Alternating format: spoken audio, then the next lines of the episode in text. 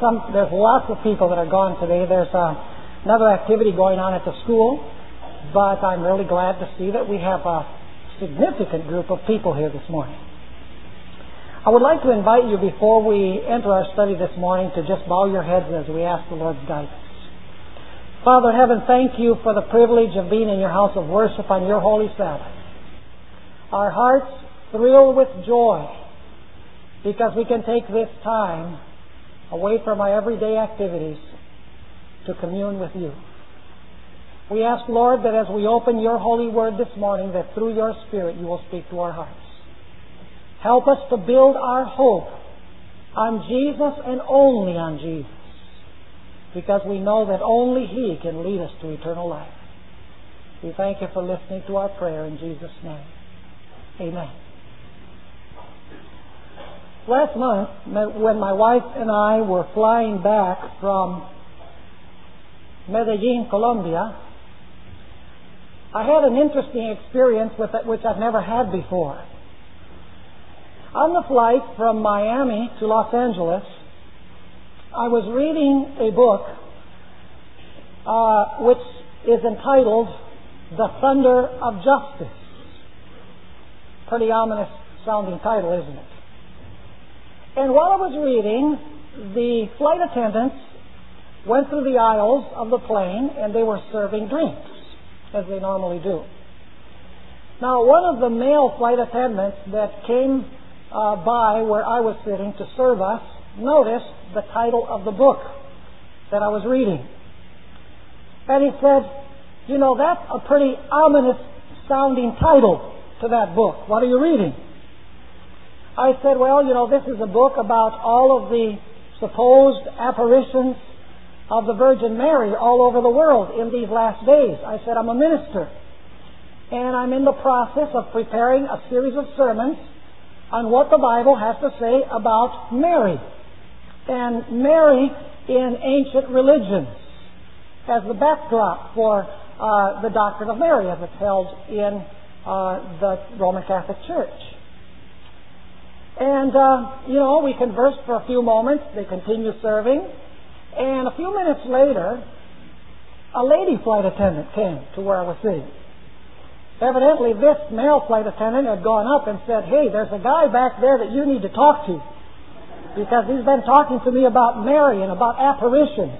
Evidently, they were good friends, and he knew that she needed to talk to a, a pastor. And so that flight attendant, now I've talked to many people on airplanes before. What makes this unique is that this was a flight attendant. Uh, you know, flight attendants don't become really too much involved with passengers that they don't know. But anyway, she knelt there in the aisle and she started conversing with me. She said, I have a very weak faith. I said, Well, why is that? She says, Well, I fear God. I'm afraid of God.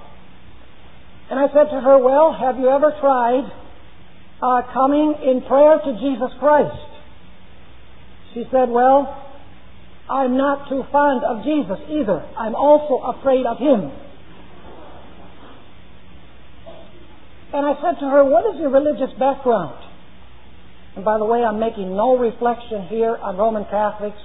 Roman Catholic Church has many millions of loving and lovely people. But I'm just reflecting the conversation that I had with her. She said, you know, I'm a Roman Catholic. That's my religious background. And she says, in my church, you are taught to come to God not directly or to Jesus directly, but you're supposed to come through the Virgin Mary. And I said to her, Well, I realize that that is uh, true because I just got through going to several cathedrals in the city of Medellin where I actually observed what was happening and uh, how people behaved as they entered the cathedrals for the Mass. And then she said to me, Pastor, do you believe that Mother Teresa is in heaven? Mother Teresa just died, I think the day before. And I said, Well, Actually not. because the Bible says that the dead don't know anything. So she said, Well, I guess that would mean then that the Virgin Mary can, can't hear my prayers either. And I said, Well, uh, you're on the right track. And so we started studying what the Bible has to say about the state of the dead.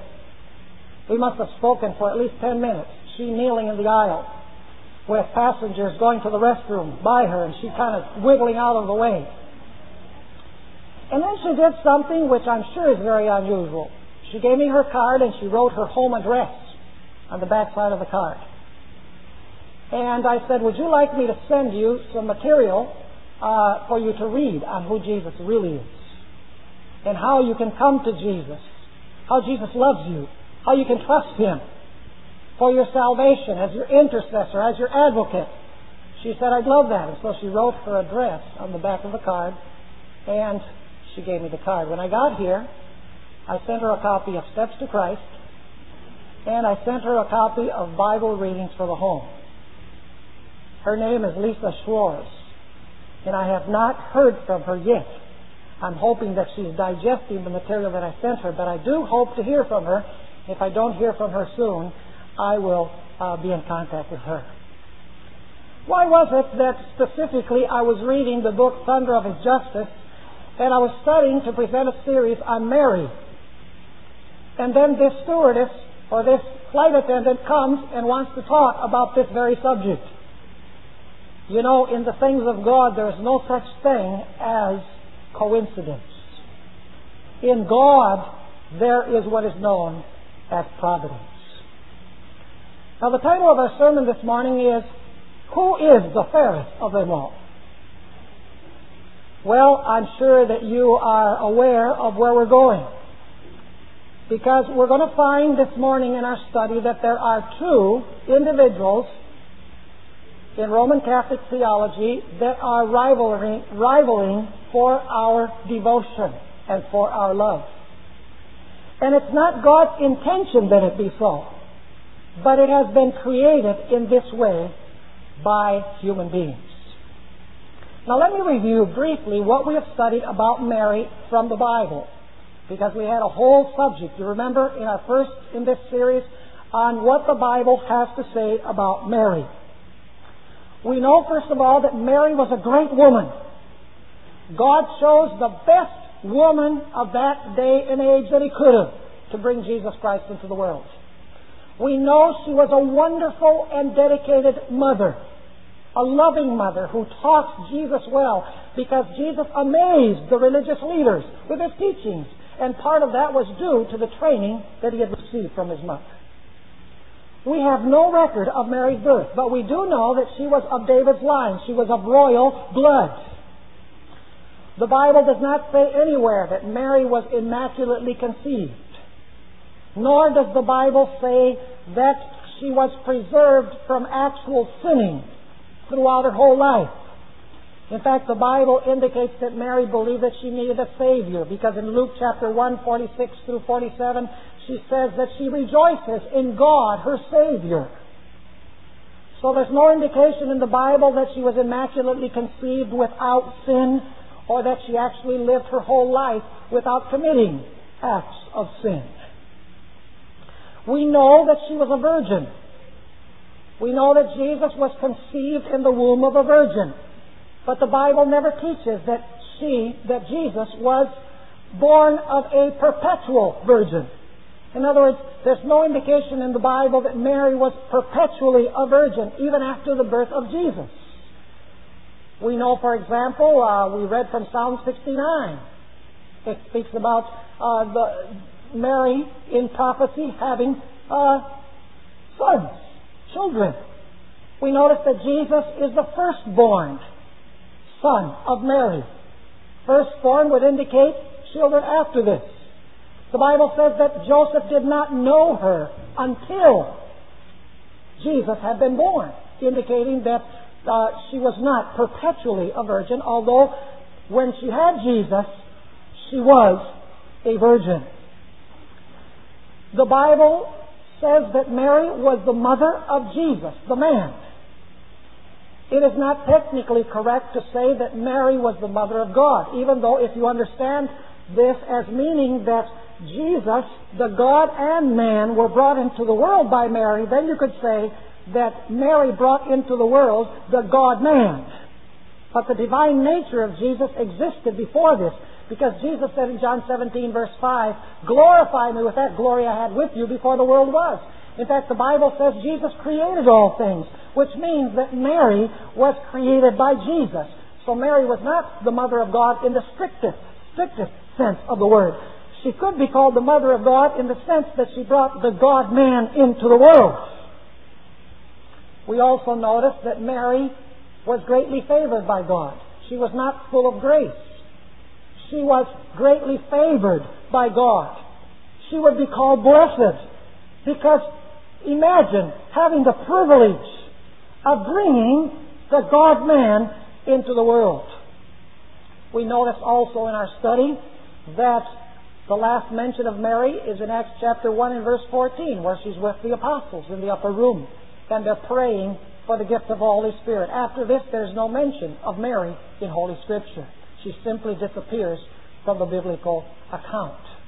And some people say, well, that must mean that she went to heaven. But the fact is that the New Testament does not mention the death of any of the apostles either. And so silence does not mean that she necessarily went to heaven at the moment of her death. This is in, in short and nutshell form what Scripture has to say about Mary. Now let's talk about Jesus. What does the Bible say about Jesus? And I'm only going to refer to these verses because our time is limited. But I'd remind those who do not know that you can get a full tape of this presentation and the other presentations. I just want us to get a clear picture about what the Bible says of Jesus. First, the Bible teaches that Jesus was born immaculate. Luke 1 verse 35 tells us that He is that holy thing. He was born with a spiritually alive spiritual nature. He was not born like all of us are born. He was born that holy thing of God. And the Bible tells us also that Jesus never sinned, never committed actual sin. So it's true that Jesus was immaculately conceived, and it's true that Jesus, throughout his life, never committed an act of sin. Hebrews 7.26 speaks of Jesus as holy, blameless, separated from sinners. Jesus himself said, Which of you who are gathered here convicts me of sin? John chapter 1 and verse 14 speaks of Jesus as full of grace. Full of grace and truth. Jesus was full of grace, according to Scripture, whereas Mary is spoken of as greatly favored. The Bible teaches that Jesus is fully man, completely human in every sense of the word.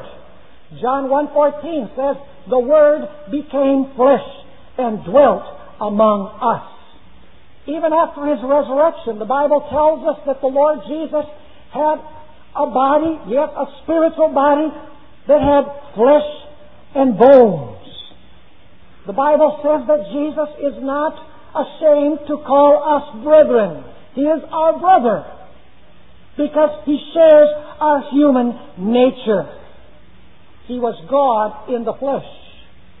Not only was Jesus fully and completely man, but Jesus is God from all eternity. It says in Colossians chapter 2 and verse 9 that in him dwells the fullness of the Godhead bodily. The Bible teaches us that because Jesus became a human being and shared in our flesh and in our blood, he is loving. He is kind. He is accessible. He is compassionate. He is empathetic and sympathetic. He is touchable. He is loving. And He wants everyone to be saved. You find, for example, texts such as Romans 5 verse 8, where it speaks not only about Jesus loving us, but the Father loving us. John 3.16, For God so loved the world that He gave His only begotten Son. God is a God of love and kindness and compassion. And Jesus particularly so because he is our flesh of our flesh and bone of our bones. Nothing will separate us from the love of Jesus. It says in Romans 8 and verse 35. The Bible teaches that Jesus died and resurrected and ascended to heaven. This is very clear in Scripture. He died, resurrected, and he went through an assumption. In other words, he ascended to heaven. Acts chapter 1 and verses 9 through 11 tells us that Jesus ascended to heaven. In Hebrews chapter 7, I would like to invite you to turn with me there. Hebrews chapter 7 and verses 23 and 24, it tells us that Jesus is our only high priest.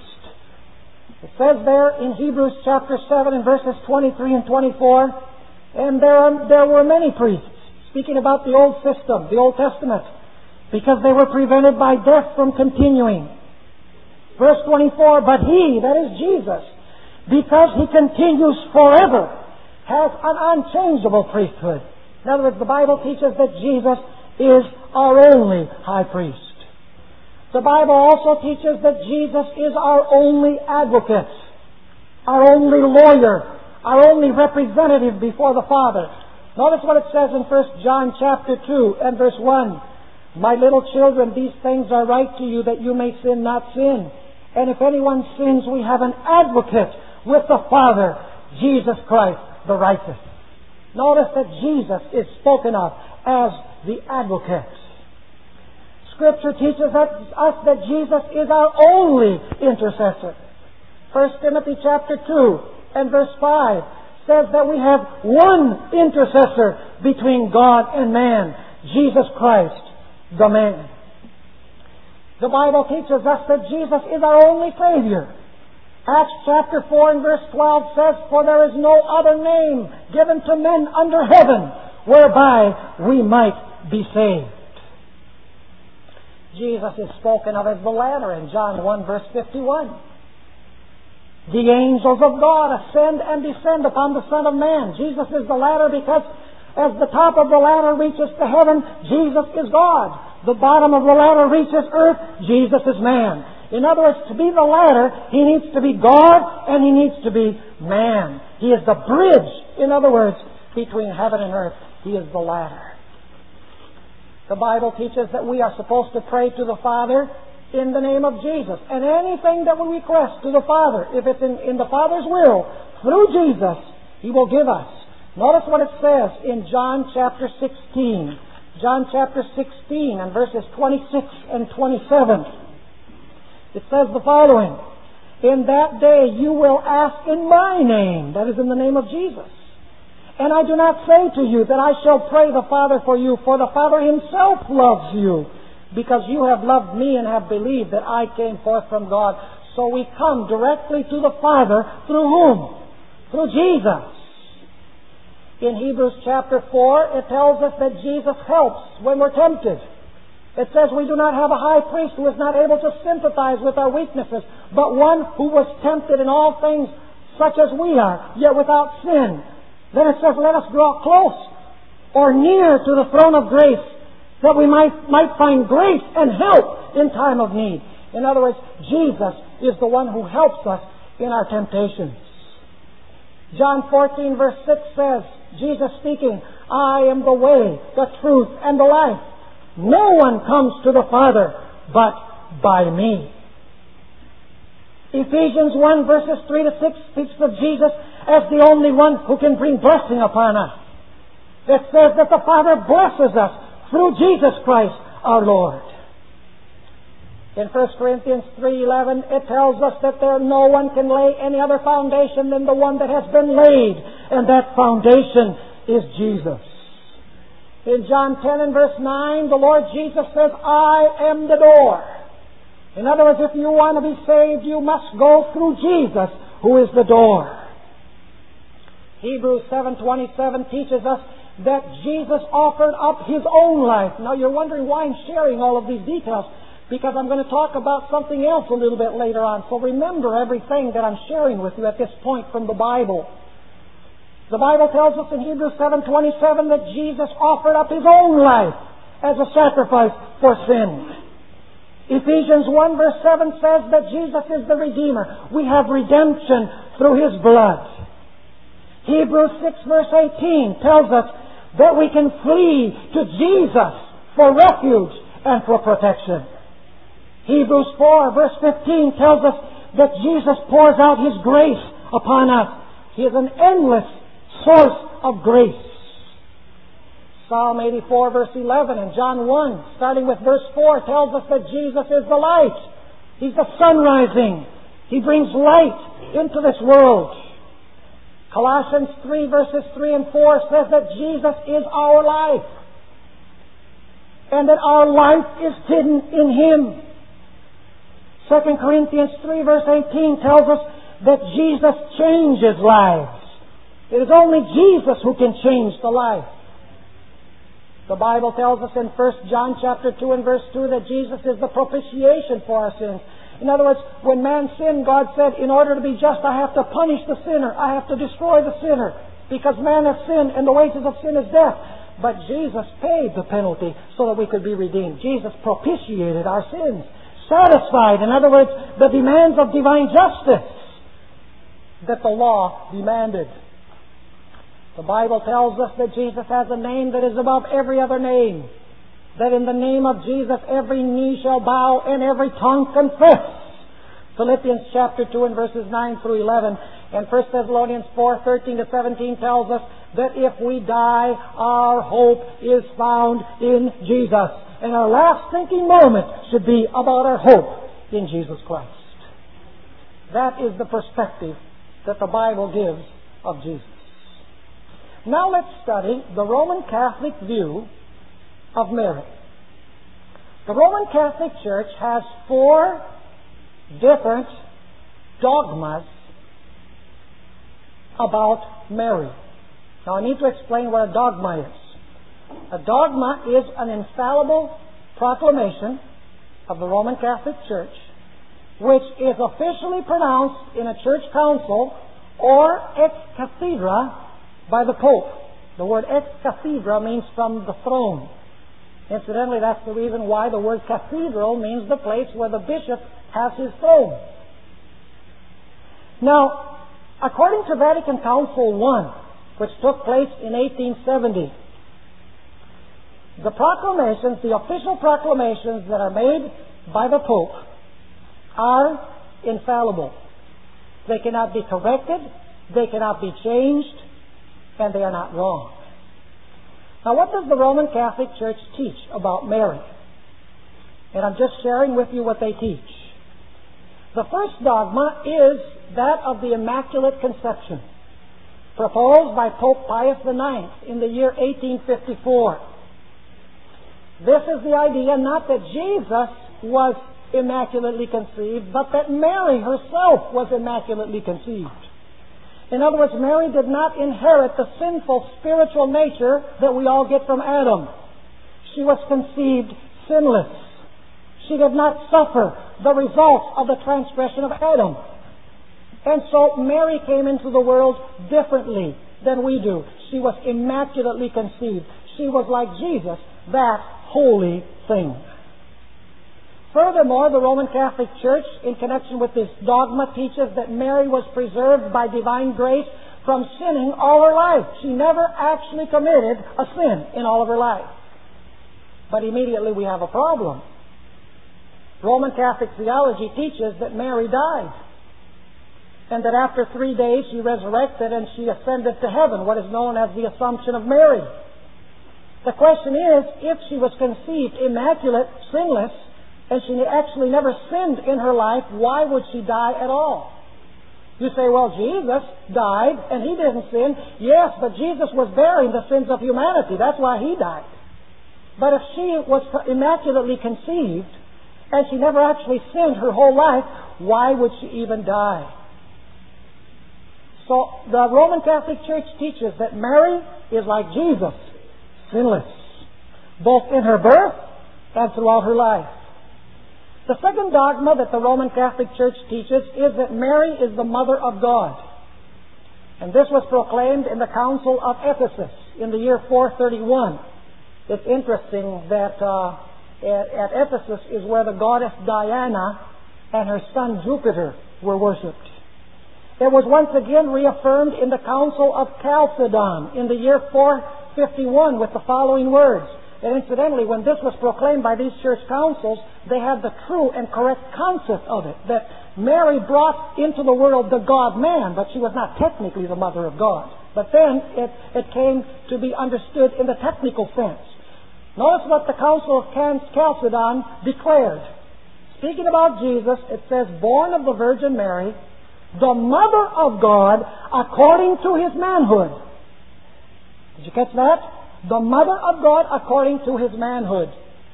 The Bible never uses the name Mother of God for Mary. She is always called the Mother of Jesus. In fact, the Bible makes it clear that it's impossible for God to have a beginning because God is eternal. Furthermore, the Bible makes it very, very clear that Jesus created every being in this world, which means that Mary was created by Jesus, not Jesus created, at least in his godhood, by Mary.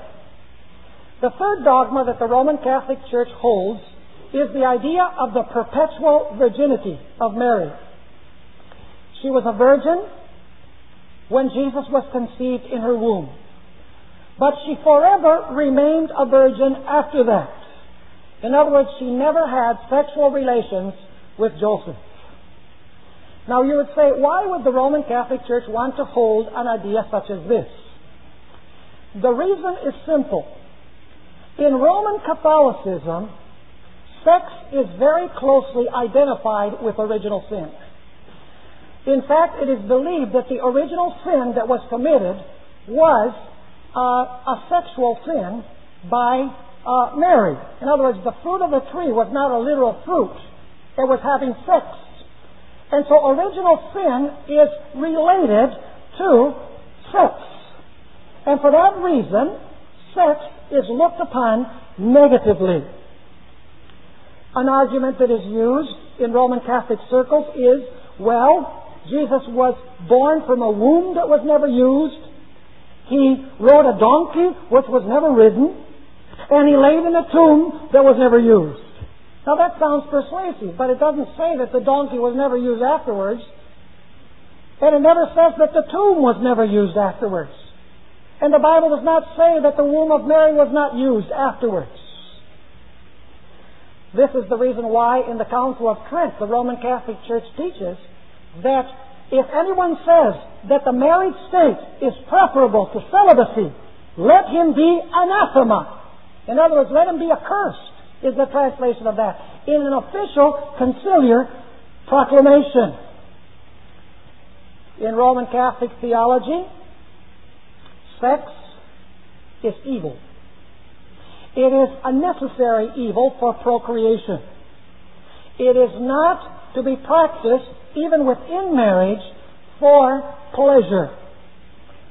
The Bible teaches that marriage is honorable.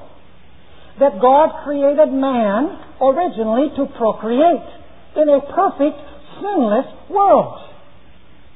In fact, the Bible says that marriage is honorable.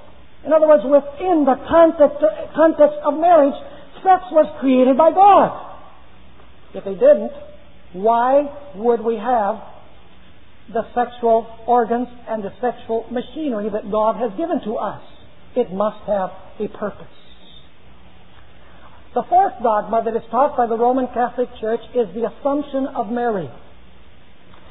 This was proposed in the year 1950 by Pope Pius XII. Basically, what is taught is that three days after Mary died, even though the Bible does not mention the death of Mary, the angels came with Jesus to personally escort Mary, body and soul, to heaven. As she was ascending, the angels were singing, Open up ye gates, and the Queen of Heaven shall enter in. But the Bible does not even hint for a moment at the idea of the Assumption of Mary. The last time she's mentioned is in Acts chapter 1 and verse 14. Now, when you ask Roman Catholics, the reason why they believe that in the Assumption of Mary, even though the Bible mentions absolutely nothing about it, they use arguments such as, well, Enoch and Elijah were transposed to heaven without dying. How much more Mary, who brought the Redeemer into the world? And you'll hear expressions such as, it would be eminently fitting. It would have been most appropriate. There is a long tradition I read and read and read in preparation for this series from many sources. And those are the arguments that are used. And sometimes they'll say, well, in Revelation 12, it speaks about a woman who's, uh, who's clothed with the sun and the moon under her feet, and on her head she has a crown of 12 stars. That has to be Mary. And so if she's in Revelation 12, she's alive. She's not dead. The only problem with that idea is that in Revelation chapter 12, the woman flees into the wilderness. She's not in heaven at all. She's on earth. And in Bible prophecy, a woman represents the church. And furthermore, it says that the woman flees for 1,260 years. That's a long lifespan.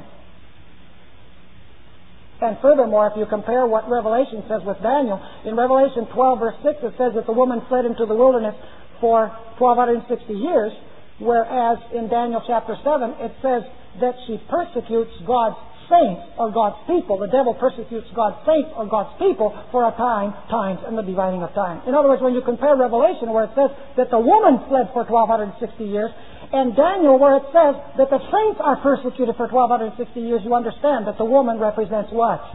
Represents the saints. Now I need to cover with you one more thing. There is one dogma which has not yet been proclaimed by the Roman Catholic Church. It is being spoken of as the final dogma. And it's hoped by many conservative Catholics that this dogma will be proclaimed before the year 2000 by, the Pope, by Pope John Paul II. Now let me tell you, John Paul II is a very staunch Mariologist. In fact, he has dedicated his pontificate to Mary. I'll be sharing with you in the last sermon on this series, in this series, that he believes that the Virgin of Fatima saved his life when he was shot. Inside his robe, he has embroidered the, the, na- uh, the expression totus tuus, which means all yours. I'm all yours, referring to Mary. Now, it's hoped by many conservative Catholics that a fifth and final dogma will be proclaimed officially by the Church. Now, this is spoken of in uh, Newsweek magazine, in a magazine called The Meaning of Mary, August 25, 1997. And you can read it at your leisure. But in our very own Fresno Bee, there's an article, Saturday, August 30, 1997, where it speaks about this. Push for a new Mary dogma spawns debate. And the idea is to officially declare Mary co-redemptrix of humanity. That means co-redeemer. Mediatrix of all graces. That means that any grace that should come to us from God has to come through Mary. And the third is advocate for the people of God. That means that if we want God to represent us, if we want, want any, anything from God, it's Mary that has to take our request and our petition to God as our advocate. Now, what about this idea of her being co-redemptrix? What Roman Catholic theology says that if, if Mary had said no to Jesus, there would have been no plan of salvation. And for this reason, Mary deserves to be called co-redeemer or co-redemptrix with Jesus because she's the one that made it possible for Jesus to come and redeem the human race in many Roman Catholic sources, for example, in documents of Vatican II, the official proclamation of Vatican II on Mary, it calls Mary a second Eve or a new Eve. In other words, the first Eve blew it, and the second Eve solved the problem. I would just like to read from the Roman Catholic Catechism on page 125. This is the latest catechism of the Roman Catholic Church. I want you to listen to this. This is uh, number, uh, I said page 125, but it's uh, article or paragraph 494. As St. Irenaeus says, being obedient, she became the cause, speaking about Mary, the cause of salvation for herself and for the whole human race. Hence, not a few of the early fathers gladly assert the knot of Eve's disobedience was untied by Mary's obedience. What the Virgin Eve bound through her disbelief, Mary loosened by her faith. Comparing her with Eve, they call Mary the mother of the living and frequently claim death through Eve, life through Mary. But let's reflect on this just a moment. If Mary is a new Eve, and Jesus is a new Adam, then Mary and Jesus must be spouses. Are you with me? So Jesus would be the son of Mary, and he would also be the spouse of Mary. Do you know that's exactly what all ancient pagan religions teach? A mother who is at the same time wife and at the same time mother of the God. Now let's continue. What arguments are brought to bear to try and prove that this dogma needs to be proclaimed? Well, it's interesting. You get have so many books here, I don't know what to do with them. You remember I mentioned to you in our last sermon that the Latin Vulgate is translated from the Septuagint, from the Greek Old Testament. See, the Old Testament was written in Hebrew. It was translated to Greek, which is known as the, the Septuagint, the LXX. And then the Vulgate is in Latin. It was translated from the Greek. And then the Douay version, which is in English, is translated from the Vulgate. So the Douay version is really a translation of a translation of a translation. Now it's interesting that in the Septuagint, where the Vulgate comes from and where the Douay version comes from, it says clearly, as I mentioned last time, speaking about Jesus, He shall crush your head. That's the serpent's head. And you, the serpent, will bruise his heel. But do you know how it's translated in the Douay version in the Vulgate? She shall crush your head. Now you say, are Roman Catholics aware of the fact that yes, they like the, the Septuagint version to translate the Old Testament into Latin and into English, but when it comes to this particular rendering of the Septuagint, they don't like it too well.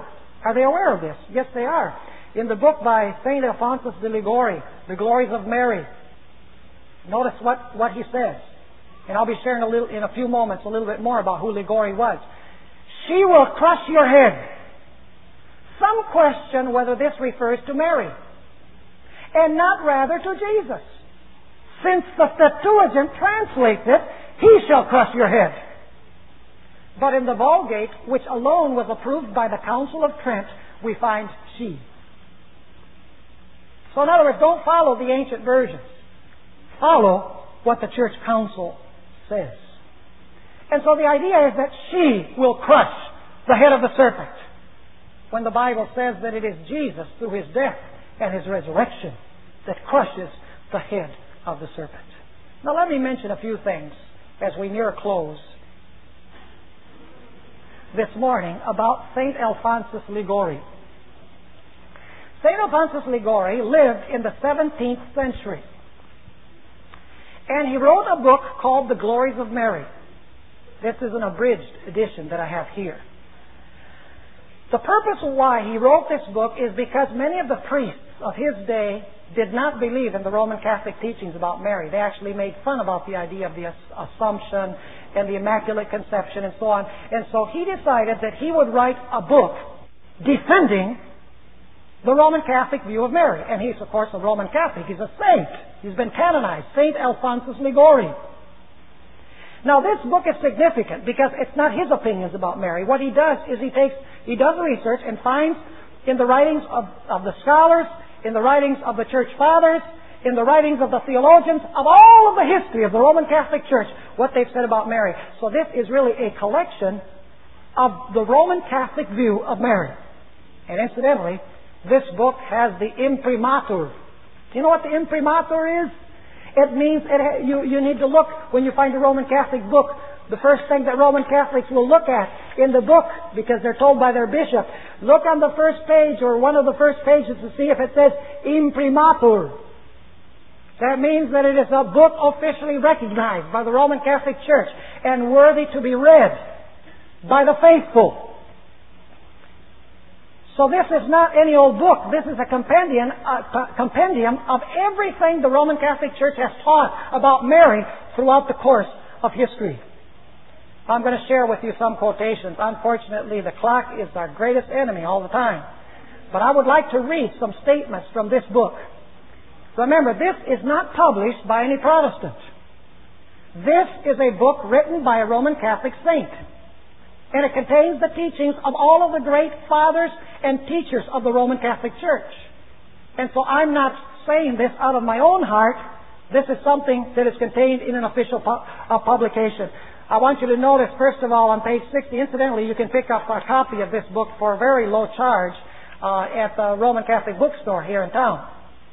So if I don't get to read them all, uh, you can uh, you can pick up a copy and read some uh, read the whole book. In fact, on page uh, let's just uh, for brevity of time, page 62 and 63, it says like a loving queen, she takes them that is the faithful under her mantle and brings them with her to the judge, and with absolute certainty she obtains their salvation. In other words, she's the intercessor that brings us to God and brings salvation through her intercession. What does the Bible say about the only intercessor? Jesus. I want you also to notice that Mary is called the door. Who is the door according to the Bible? Jesus. On page 23. Our Blessed Lady once said to St. Bridget in a revelation, I am the Queen of Heaven and the Mother of Mercy.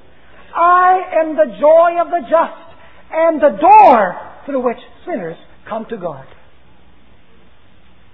on page 102 of this book. And this book is just filled with quotations such as this. You know, those who know the Bible teaching on this, you know, you kind of cringe a little bit. Not because you don't like Catholics. Hey, folks, we love Catholics. You know, there's too much bashing of people. We love Roman Catholic people. But at the same time, we must defend what the Bible teaches. I want you to notice page 102. St. Bonaventure, he's quoting another great saint of the Roman Catholic Church. St. Bonaventure says Mary is called the gate of heaven because no one can enter that blessed kingdom without passing through her. Is that what the Bible teaches? The Bible teaches that Jesus is what? Is the door. Now the Bible teaches that Jesus offered his own life for the salvation of human beings. Notice what Liguori says on page 29 of his book. But when he saw Mary's burning desire to help in human redemption, he so arranged matters that she should cooperate in our redemption. Notice already the idea of co-redemptrix. He so arranged matters that she should cooperate in our redemption by the offering and sacrifice of her son's life, and in this way become the mother of our souls. Our Lord manifested this intention when He looked down from the cross at His Mary and St. John and, and said to Mary, There is your son. This amounted to saying, There is the whole human race which right now is being born to the life of grace because you are offering my life for the salvation of all. In other words, it's Mary offering the life of Jesus for salvation when Scripture says that Jesus offered His own life for salvation on pages 35 and 36 of this book, pages 35 and 36. Thus, as it is written of the eternal Father, listen to this, that God so loved the world as to give his only begotten Son. So also we can say of Mary, that she so loved the world as to give her only begotten Son. And when did she give him? When she gave him permission to deliver himself to death. She gave him to us when she might have pleaded with the judges for his life. But Mary forbore to say one word in favor of her son, lest she prevent that death on which our salvation depended. And now listen to this on page 36. She did this with such constancy, constancy, that is, offering her son, that if there had been no executioners, she herself would have crucified him to fulfill the wish of his eternal Father. Should I read a few more? I have a whole page of them.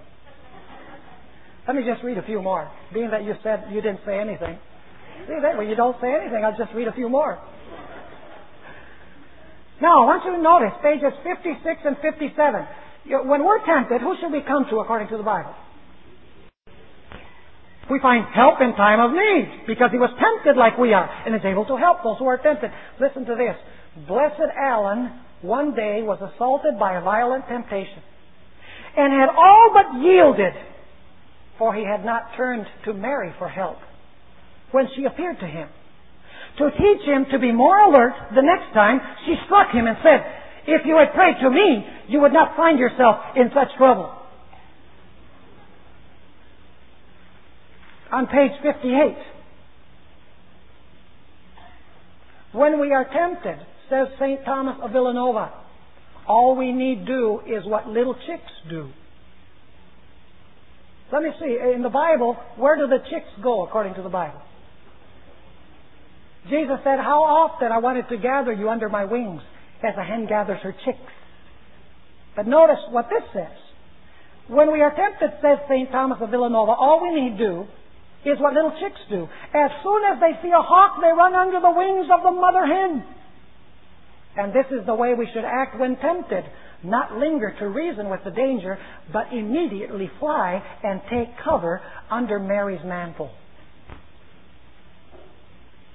On page 73, she's spoken of as the refuge. We're to flee to her, to find refuge.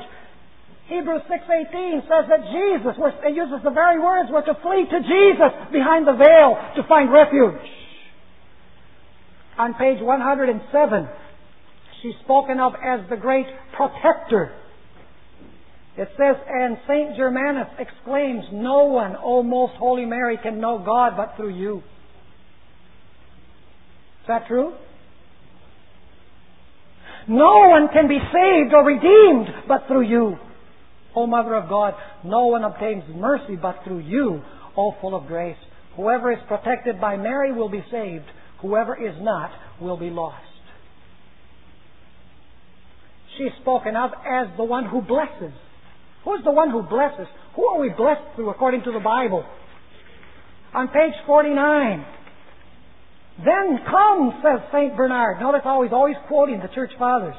Let us throw ourselves at the feet of this good mother and cling to them and not leave them until she blesses us and takes us for her children.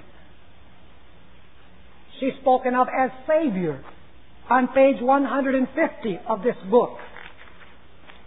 Says, on the other hand, those who do not serve Mary will not be saved. For those who lack the assistance of this great lady also lack the assistance of her Son and the whole court of heaven. On page 55, just summarizing, she is called the light. She's called the dawn, the sun at noonday, in all of its brightness. She is called the breath. On page 56, she is our breath. In fact, on page 57 it says that if the mother had been home when the prodigal left, instead of the father, the son would have returned a lot quicker. When you're in dangers and doubts and trials, cry out to her, according to page 59. Page 61 says that she is our life. The Bible says that Jesus is our life. She's called the protector from Satan on pages 61 and 62. In fact, it says on page 76 that if Satan would cho- choose to be saved by pleading with Mary, he could actually be saved. On page 79, I have to read this statement. On page 79, it says that Mary has power to change the heart. Let me ask you, can any human being change someone's heart? Notice, you are pure, I am darkened with sin. You are humble, I am proud. This is a prayer to Mary. You are holy, I am sinful. This then is what you have to do, O Mary. Since you love me, make me resemble you. You have power to change hearts. Take mine and change it. Show the world what you can do for anyone who loves you. Make me holy. Make me a child worthy of his mother. Amen. She's called omnipotent. On page 114, notice this statement. Page 114. At the command, listen to this. At the command of Mary, all obey, even God. She is omnipotent. This is, this is Roman Catholic teaching. She is omnipotent. For the queen, according to all laws, enjoys the same privileges as the king. And since the son's power also belongs to the mother, this mother is made omnipotent by the omnipotent son. Incidentally, this would explain how Mary supposedly can hear millions of people praying to her at the same time in many different nations of the world, in many different languages, and she can hear all those prayers and answer them all at the same time. You would have to be omniscient in order to be that. Isn't that right? How does she deal with the prayers that people have in their minds? She must be able to read the mind. How can she appear in many places at the same time? She must have the, the she must be omnipresent. Is this serious what we're talking about? Listen, folks. In exalting Mary, what do we do? We depreciate Jesus. That's the whole issue. In fact, she's called the ladder. Supposedly, this saint of the Catholic Church had a, had a dream, and in the dream he saw two ladders. Liguori tells this story. At the head of one ladder was, was uh, Jesus. And this individual started uh, climbing up the ladder, and when he saw Jesus, he fell off. Then a voice was heard that said, try the other ladder. So he gets on the other ladder and climbs up, and he sees at the top of the ladder Mary. Piece of cake. He made it all the way to the, to, uh, to the top real fast because Mary is more loving and more compassionate in Roman Catholic theology. In fact, you remember that it says that in the name of Jesus every knee should bow and every tongue confess. Listen to this.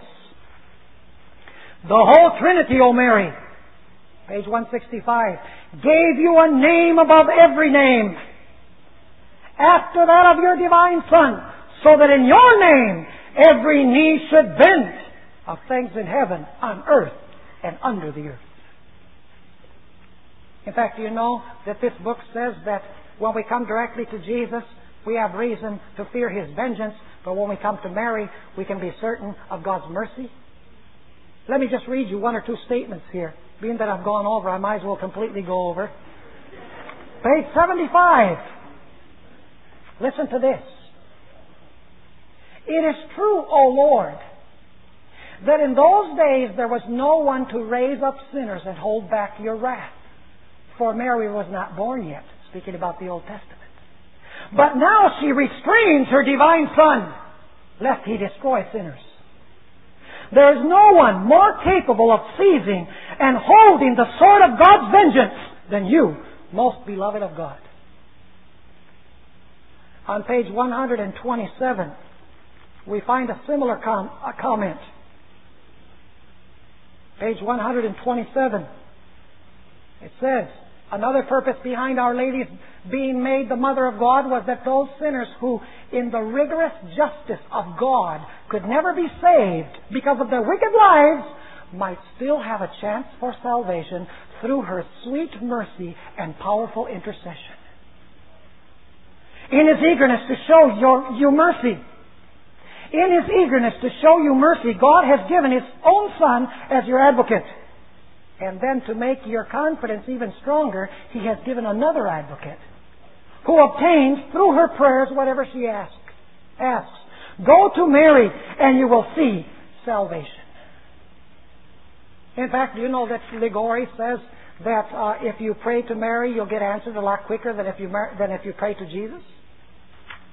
I'm going to read this. This will be the last quotation I'll read. This is found. Amen. this is on page 85 and 86. St. Anselm, to increase our confidence, says this. When we pray to the Mother of God, we are heard more quickly than when we call directly on the name of Jesus. For her Son is not only our Lord, but our Judge. But when we call on the name of His Mother, though our own merits will not ensure an answer, yet her merits intercede for us, and we are answered. That's awesome, isn't it? One final point. Why is Mary attractive to the people who belong to the Roman Catholic communion? I think there are several reasons. One reason is because even though the official theological proclamations of the Roman Catholic Church teach that Jesus was fully man, Jesus is still God and he is somewhat inaccessible to human beings. In other words, he's human, but he's not as human as Mary. Because Mary is not God. See, Jesus is still a little bit above us, but Mary is on our same level, and therefore we need to come through her to her Son. But there are other reasons as well. As I mentioned, when I was in the city of Medellin, I decided that I would go visit uh, some Roman Catholic cathedrals firsthand to see their, their statues, their images, and also at the same time to uh, observe the people that were worshiping there. And so one morning, uh, I went downtown, and incidentally, if you go to Medellin, uh, there are cathedrals uh, within three to five minutes walking distance all over the city. It's amazing. And you're not talking little churches like this one. you a little? bit of a big church. We're talking awesome cathedrals. And so I visited three. One of them was the Metropolitan Cathedral, the main cathedral in the city of Medellin. I'll tell you what I discovered. And I already knew it because I'd seen this before, but I decided that I would uh, go and check it out again. I looked at the images in the, in the sanctuary or in the cathedral, and you know that the images of Mary outnumber those of Jesus five to one. I counted. Not only that, but when Jesus is depicted, almost 100% of the cases, Jesus is depicted either dying on a cross or dead in the arms of Mary. Have you heard, ever heard of the Pieta? That's Jesus, the, the dead Jesus in the arms of his mother. In every cathedral, you have the stages of the cross. In other words, in the psyche of people, Jesus is the dying God. Whereas Mary is the living mother. Psychologically, that works on the minds of people. Mary is all, always garbed beautifully. Always has a beautiful face. Always is bubbling forth with life. Jesus is the dead God. The suffering God. And incidentally, this is the reason why hundreds of thousands of Catholics are becoming Protestants because the Protestant churches teach us that teach that Jesus Christ is the living Christ who stands at the right hand of God and ever intercedes for us and represents us before the Father. But you know what else is interesting? When Jesus is not presented as a dying Savior, He's presented as a child in the arms of Mary. Mary is larger than life, whereas Jesus is always the baby. The interesting thing is that even in the statues of the, of the glorified Mary, glorified in Roman Catholic theology, that is, where she's standing on the moon and she's God with the sun and she has the stars on her head, the crown on her head that has the 12 stars, even then Jesus is presented as the child in her arms. So Jesus is perpetually conceived of as the child and Mary as the protector. Or else Jesus is presented as the one who is dying, whereas Mary is the one who is presented as she who is alive, who protects, who watches over you. After all, how much protection can you get from a child? Not only that, on one of the statues, Mary appeared with a scepter in her right hand and the baby Jesus in her other arm. Now that's very significant. You know, when you go to Roman Catholic churches, look at the statues. They tell you a lot about the belief system of the people. They tell you a lot about how people feel. And I'll tell you folks, as I sat there in Mass and I listened to them begin the Mass by praying to Mary, and as I heard them end the Mass singing songs to Mary, and I saw people coming to a statue of Mary in one of these cathedrals, where they could actually come up to the statue and place their hands on the feet of that icon or that statue, that image. And you could see the anxiety and the suffering and the pain and the sincerity of the people who really wanted forgiveness of sin. They wanted their lives changed. And grabbing onto the feet of Mary and, and praying and begging Mary to fulfill their request. I'll tell you, I had tears in my eyes. Because the Bible says that Mary is dead, awaiting the sound of the trump of God. In fact, I had a quotation here, which I'm sure now that I need it, I will. Not, oh, here it is, right here. What does Ellen White have to say about this? It's in Manuscript Releases, Volume 5, page 102. She says Satan inspired these men who claim to be Christ's vice regents upon earth.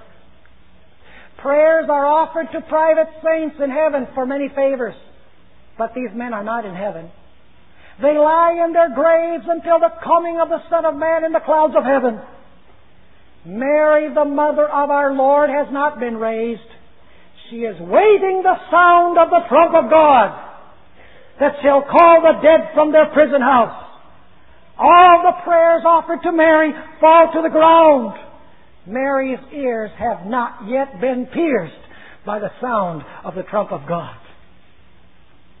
So who is this Mary that's appearing all over the world then? Well, that's going to be our last subject. So if I were to ask you this morning, who is the fairest of them all? Who would you say? Jesus. One final point, and promise God's honor, this is the final one. There's another reason why in Roman Catholic theology Mary is so attractive. And that is that in Latin American culture, as well as in Eastern European culture, the mother is the center of home life. The father is usually an absentee father. I can speak particularly for Latin America. It's somewhat expected that the father will be unfaithful to the marriage vows. I'm not talking about in the Adventist church now. But you know, it's not such a scandalous thing as it is here. The father is aloof. He's the authoritarian figure. He's the one who metes out punishment and justice when the kids misbehave. And many times you have deadbeat fathers who don't even show up.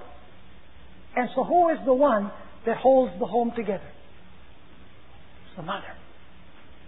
And so this idea of Mary being the loving mother, mother and Jesus being the authoritarian figure, being the aloof one, is, is uh, built into the sociological structure. In fact, the mother is the one who intercedes when the father gets real angry and wants to punish the kids. The father says, no, no, no, no. The mother says, Father, hold on. And that same idea is transposed to Mary. And that's why for Roman Catholics it's so hard sometimes to change from Mary to Jesus. Because in doing this, they feel like they're slapping the Holy Mother in the face. And they're rejecting the, the family. And they're rejecting the home. And they're rejecting the mother. But we must show that Jesus is everything that is attributed to Mary. That Jesus is truly the fairest of them all that Jesus is our all, our life, our intercessor, our Savior, our judge, yes, our Father, and our brother, who will come to take us to live eternally with Him in the kingdom of heaven. Who is the fairest of them all? Cal Hagen is going to tell us who the fairest of them all is as we listen to our closing special music. Let's listen carefully to the words. In fact, if you want to look them up in your hymnal, look them up. Fairest, Lord Jesus.